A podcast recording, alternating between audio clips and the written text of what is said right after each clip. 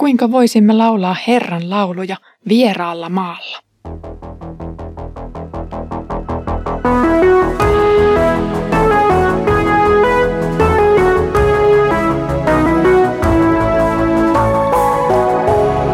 Kirjoitusten pauloissa. On tullut lopputervehdysten aika. Onneksi Kirjoitusten pauloissa podcast ei ole vielä tässä pisteessä, vaan ainoastaan ensimmäinen Pietarin kirje. Olet siis lämpimästi tervetullut tänään ja myös tulevina viikkoina ja kuukausina mukaan tähän podcastiin. Minun nimeni on Iida ja luen nyt ensimmäisen Pietarin kirjeen viimeiset jakeet. Silvaanuksen luotettavaksi tietämäni veljen välityksellä lähetän teille tämän lyhyen kirjeen, josta lausun teille kehotuksia ja vakuutan, että se armo, josta te elätte, on todella Jumalan armoa. Pysykää siis lujina. Teille lähettää tervehdyksen Babylonissa oleva seurakunta, valittu niin kuin tekin. Samoin tervehtii teitä poikani Markus. Tervehtikää toisianne rakkauden suudelmalla – Rauha teille kaikille Kristuksen yhteyteen liitetyille. Edellisen kerran tekstijakso päättyi jo Jumalan ylistämiseen, vähän samaan tapaan kuin Isä meidän rukouksen lopuksi sanotaan. Hänen on valta iankaikkisesti. Aamen. Varsinaisen opetuskirjeen jälkeen Pietari siis vielä lähettää henkilökohtaisempia terveisiä seurakunnille. Tervehdykset alkavat hyvän ystävän ja luotettavan kristityn Silvaanuksen kehumisella. Silvaanus on Uuden testamentin kerronnassa hieman sivuosassa, mutta kuitenkin eräs varhaisista vaikuttajista. Hänet mainitaan apostolien teoissa joitakin kertoja nimellä Siilas, ja tuolloin hän esiintyy esimerkiksi Paavalin ja Timoteuksen seurassa. Siilas on läsnä myös Paavalin kirjeissä ja Näillä tapaamisilla hän on samojen arvostettujen varhaisen kirkon opettajien seurassa. Vaikuttaisi siltä, että Silvanus tai Siilas on ollut osa varhaisten johtajien ydintiimiä, koska sekä Paavali että Pietari näyttävät tuntevan hänet. Ei siis ihme, että Pietari kehuu tätä miestä luotettavaksi. Miksi tämä Silvanus on sitten vähemmän tunnettu kuin esimerkiksi Paavali ja Pietari?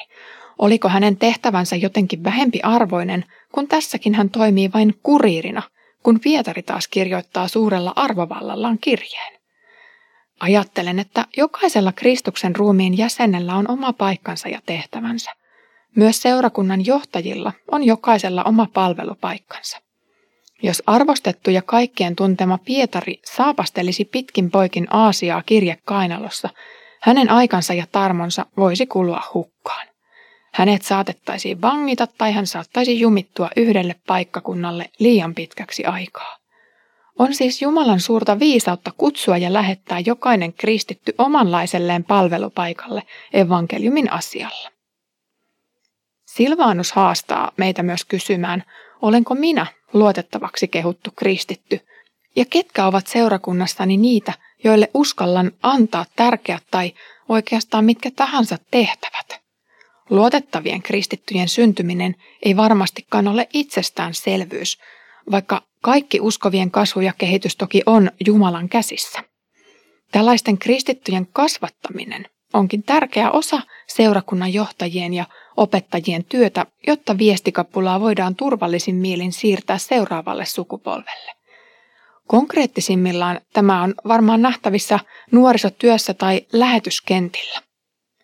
Kentällä perustellaan silloin tällöin uusia seurakuntia ja näissä lähettien tulisi tehdä itsensä jossain vaiheessa tarpeettomiksi, jotta he voivat siirtyä seuraavaan kaupunkiin toteuttamaan lähetystehtävää. Ruusuisen helppoahan se ei käsittääkseni ole, mutta tämä tavoite on hyvä pitää mielessä kaikessa seurakuntatyössä niin Suomessa kuin vaikkapa auringon nousun maassa. Tervehdysten lomassa Pietari kiteyttää syyn, miksi hän on nähnyt vaivaa kirjoittaa tämän lyhyehkön kirjeen. Kaiken keskuksessa ovat kehotukset ja Jumalan armo. Luterilaisten kielellä tämä varmasti voitaisiin muotoilla termeiksi laki ja evankeliumi. Pietarilla on hallussaan keskeinen raamatun opetus. Toisaalta laki vaatii aina enemmän ja aina parempaa, ja toisaalta evankeliumi lahjoittaa tämän kaiken yltäkylläisesti. Pietari ohjaa kristittyjä kaikkialla juurtumaan Jumalan armoon. Hän vakuuttaa arvovallallaan, että se on kestävä ja hyvä perusta jokaisen vaellukselle ja siksi kannattaa riippua siinä kiinni. Armo on se perusta, jossa kristitty elää vähän samaan tapaan kuin kastelaivaan astunut voi välillä kompuroida laivan sisällä, kun myrsky keinuttaa alusta. Kellahtaminen armonliitossa ei ole vakavaa, koska sen sisällä on aina mahdollisuus nousta ylös ja jatkaa eteenpäin. Armoliiton sisällä ollaan aina Jeesuksen vakaassa turvassa. Mutta jos joku pyrkii itse olemaan se kantava alus ja kellumaan omin voimin myrskyävällä merellä, hänelle käy huonosti. Oletko muuten miettinyt, mistä Pietari kirjoitti kirjettään? Apostolien teoissa hän vaikuttaa lähinnä Jerusalemissa ja siten mielessäni on kuva Pietarista työpöytänsä äärellä jossakin Jerusalemin seurakunnan kansliassa. Kirjeen viimeisissä jakeissa Pietari kuitenkin lähettää terveisiä Babylonian seurakunnalta. Babylon on raamatun kielen käytössä paitsi maantieteelliseen paikkaan ankkuroituva alue tai kaupunki, myös hengellistä ilmapiiriä edustava nimike. Nimi kalskahtaa israelilaisten korvaan ikävänä ja raskaana. Babylonialaiset olivat ne historian suuret rontit, jotka ryöväsivät Jerusalemin temppelin ja veivät kansan pakkosiirtoon. Lisäksi heidän edustamansa usko ja asenne Israelin Jumalaa kohtaan oli ylimielinen. Niinpä nimi Babylon on saanut raamatussa kaikkea Jumalaa vastustavaa toimintaa korreloivan sävyn. Babylon voi siis laajasti ajateltuna viitata mihin tahansa Jumalaa vastustavaan henkilöön, organisaatioon, aatteeseen tai valtioon. Uudessa testamentissa Babylon toimii usein salanimenä tai peiten nimenä Roomalle. Rooma nähtiin uuden liiton Baabelina, joka on vienyt Israelilta itsenäisyyden ja jonka keisari vastustaa Messiaan valtakuntaa. Niinpä alkukristityt joutuivat salailemaan ja peittelemään sitä, että myös Rooman valtakunnan ytimessä, sen pääkaupungissa, toimi kristillinen seurakunta. Roomasta löydetyt katakompit tai iktyskalamerkin piirtäminen katuun saattavat olla monienkin mielessä peruskoulun historian oppitunneilta, mikä havainnollistaa kaupungin uskovien asemaa meille. Nyt Nämä vainotut lähettävät terveisiä ja rohkaisua syrjemmässä asuville uskoville. Hei, te ette ole yksin. Me tuemme teitä rukouksissa. Kristittyjen yhteys ylittää aina maantieteelliset ja myös aikaan sidotut rajat. Jokainen kristitty saa kokea olevansa yhtä valittua kansaa kuin muutkin. Olemme samassa veneessä Jeesuksen, Pietarin, Paavalin, Silvanuksen ja Markuksen kanssa – Kivut ja kamppailut sekä ilo ja toivo yhdistävät meitä. Meillä on nimittäin yhteinen koti taivaassa. Kristittyjen yhteys on niin käsin kosketeltavaa, että nyt Pietari puhuu uskon veljestään Markuksesta omana poikanaan. Muualla esimerkiksi Paavali viittaa Timoteukseen hänen poikanansa. Tässä lapseudessa on ennen kaikkea kyse hengellisestä perheestä – Pietari ja Paavali olivat synnyttäneet lapsia evankeliumilla Jumalan valtakuntaan. He myös opettivat tiettyjä henkilöitä erityisen hyviksi uskon tuntijoiksi ja opettajiksi, jotka nyt jatkaisivat heidän tehtäväänsä.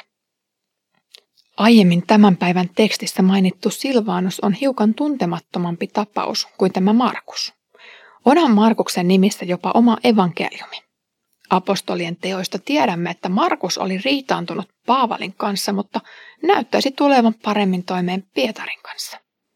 Perimätieto kertoo muun muassa, että Markus oli Pietarin tulkki ja siten työtoveri.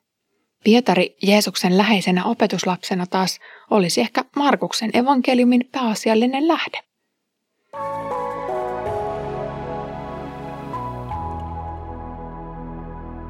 Pietarin ja Markuksen sanoma sisälsi armoa, rauhaa ja rakkautta uskoville eri puolilla. Sanoma on kiirinyt meille asti. Sopuisa elo kristittyjen kuppikuntien välillä näyttää ajoittain vain utopistiselta unelmalta. Samaa armoa ja rauhaa voidaan kuitenkin edelleen toivottaa ja rukoilla kristikunnan ja oman alueemme uskovien ylle.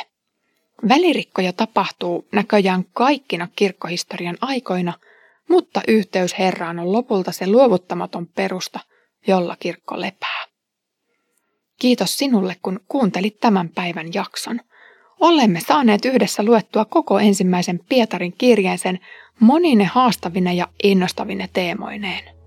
Huomenna jatkamme yhteistä matkaa toisen Pietarin kirjeen äärellä. Siihen asti Herramme Jeesuksen Kristuksen armo, Isän Jumalan rakkaus ja Pyhän Hengen osallisuus olkoon meidän kaikkien kanssa. thank you